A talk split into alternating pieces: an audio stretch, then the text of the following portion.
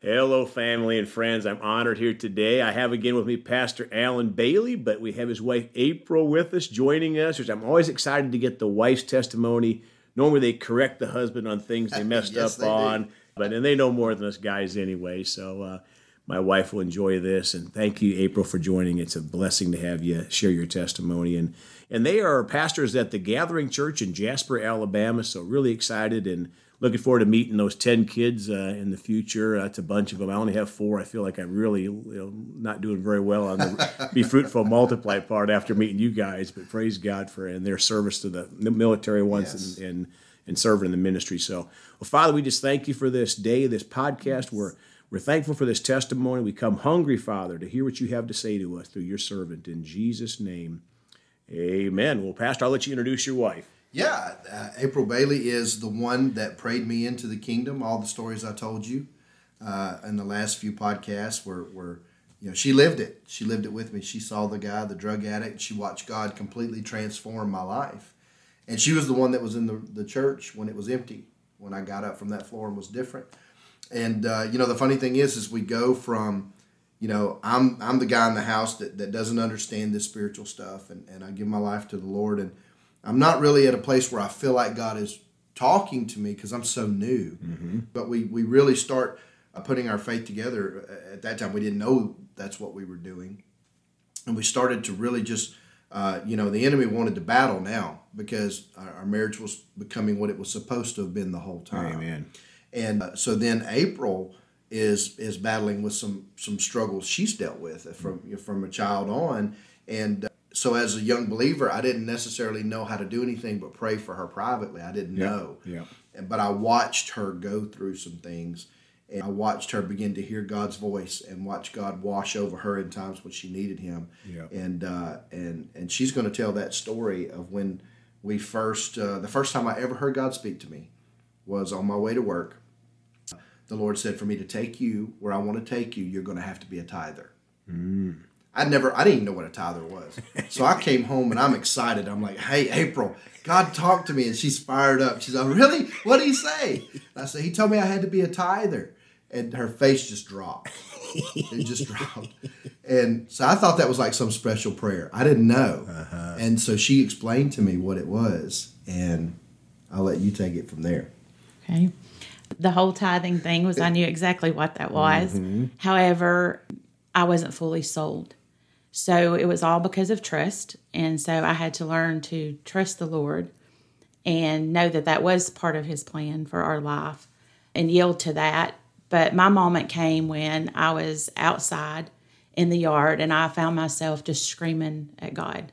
I was angry, I was mad, I was bitter. And so I'm screaming at God and I'm like, I hate you. You created the rocks and the trees and the clouds and you made everything beautiful, but you didn't take care of me. You didn't love me. You did you didn't give me everything I needed as a child. To make that make more sense, from the time I was two till I was 13, I was severely abused. Um, I had surgery nine different times. I was told I'd never have any children. Praise God, now I have 10. So when I think when you grow up in that, it forms you. You don't understand how how this God you hear about this so loving and so kind and so good. Um, you can't take that for yourself. So how do you even receive His love when you don't even believe He loves you? So I found myself out there screaming, and I come inside, and I sit on the porch, and for the first time in my life, I felt like hot oil ran from my head to my feet, and the Lord just began to. I feel like just as deep as the pain was, His love washed over me. And I went inside and I opened up my Bible to Jeremiah 33 and 3, where he says, Call unto me, and I will answer you and show you great and mighty things thou knowest not. And I said, I don't know what it's like to feel loved. I don't know what it's like to feel whole. I don't know what it's like to even honestly want to go further with Him, to really yield myself fully to the Lord. And I said, You know, I'm a mess, but if you'll take me like I am and walk me through this, I will walk with you. And that was the first time I ever heard the Lord speak to me because He said, You've tried me not. You're viewing me through everything that's happened to you, but you're not viewing me for who I am. Hmm. And so at that moment, my life began to, to just totally turn around and change, and it happened from the inside out. Hmm. And I would begin. Another thing is, we were made to run laps, and you would run laps until you were literally vomiting in the yard. But then, because you messed up the yard, you would have to eat your own vomit. Oh so it, it was. There's things that I will never speak of, but those are just a few of the the minor side of it. With that, I would begin to scratch and crayon on index cards. The Lord says, I'm fearfully and wonderfully created. He says, I'm the apple of His eye because I had to totally allow myself for my mind to change, for my thoughts to change. And we can only do that as we yield to the Word. So I had to, I would walk literally to the cards. I would hang them up all over our house. She had those things everywhere. Mm-hmm. And I would walk up to them and I would say, You know, you're not right about you. Everything that's happened in your life is not right about you. That's something that you went through, but that's not who you are. Lord, you show me who I am. And so I would make myself say those things out loud until those really begin to get in my heart. And that truly took a long time. It wasn't an overnight process. It was a process of walking out day by day, choosing to take the thoughts that he had towards me over the thoughts that I had thought all my life, Yeah. and even what had been been shown to me. Right. Well, and also in that, um, as a new believer, you know, I, I didn't know how to pray for her.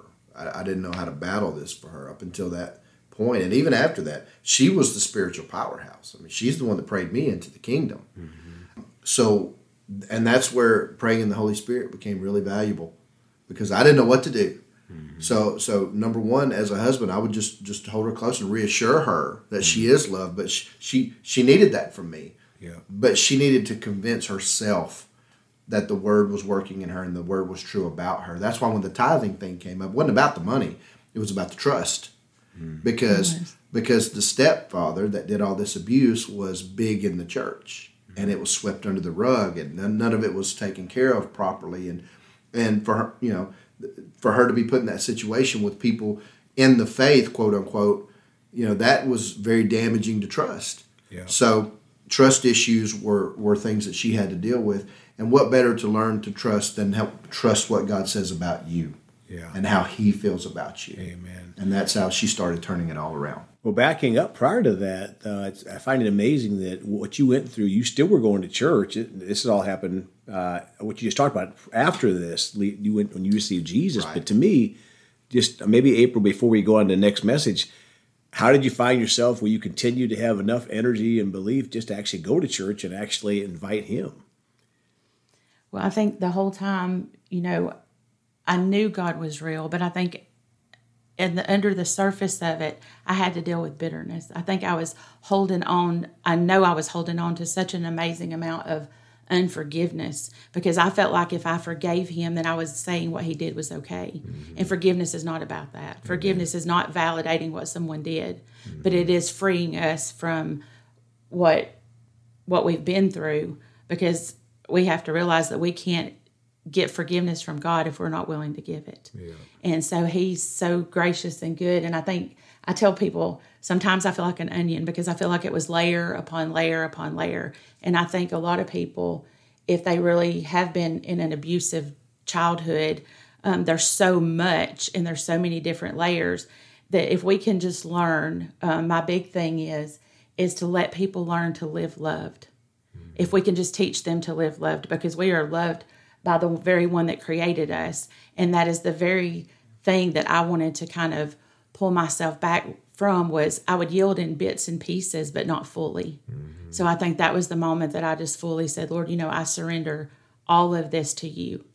And um, the big thing for me too was also you hear I never heard, why do you hate God? Why do you feel this way? It was always very condemning, very judgmental. You shouldn't feel feel that way. And of course, we know we shouldn't. Right. However, I think people need a place where they can be transparent so that we can walk the healing out that God's given us. It's there. Um, it's been provided. Amen. We have to learn to receive it and to yield to it. Yeah. Well, I'll, I'll look forward to maybe getting into more detail on some other topics maybe the next day. But Pastor, if you would pray for us. Father, thank you. Thank you, Lord, that we get to to share this story. And I pray that anybody that's listening to this right now that that's gone through hurt, that's gone through pain, that is struggling with trust or whatever situation it is, and it, to others it may seem simple or it may be hidden or it may just be something people don't want to talk about it. However, Lord, you can infiltrate, you can dig into their hearts, you can peel those layers of that onion back and you can set people free. Holy Spirit, I ask you right now just to touch people right where they are. Yes. Move into their lives, give them the strength, not the strength to deal with people, but the strength to trust you. Yes. Lord, to put their, their trust fully in you and watch you do what only you can do in their lives, Lord. And I thank you that April's story, although is, is, is unique to us, Lord, I thank you that there are many other people who need to hear this and need to walk in it. And I believe yes. you right now that you are setting them free yes. in Jesus' name. Amen. Then how can they contact you if they need some help in this area? They can go to gatheringchurch.life and reach out to us there. There's there's plenty of contact information there. Praise God. And uh, we'll certainly get back and help anybody in any way we can. Praise God. All right. Well, folks, we love you all. Please go talk to someone about Jesus today. And remember, Jesus thought about you on the cross at Calvary, and he's coming back soon.